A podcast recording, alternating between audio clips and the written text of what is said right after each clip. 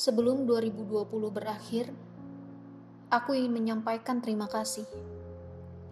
Terima kasih untuk orang-orang baik yang sampai saat ini masih menemani, yang sampai saat ini masih peduli, bahkan yang sampai detik ini masih tidak berhenti menyemangati. Meski rasa sulit ini tidak dialami sendiri, tapi rasanya tidak mungkin bisa setegar ini jika bukan kalian yang mendampingi. Bagiku, 2020 seperti roller coaster yang tidak berhenti, meski tombol berhenti sudah ditekan berkali-kali.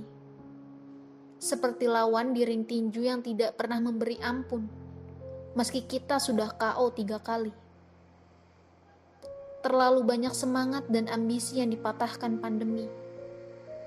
Kegiatan dan rutinitas yang terpaksa diberhentikan emosional yang rendah lalu meninggi. Hampir semua rata diuji. Pada akhirnya, kita memang harus menyadari bahwa 2020 memberikan banyak arti. Menghargai, mensyukuri.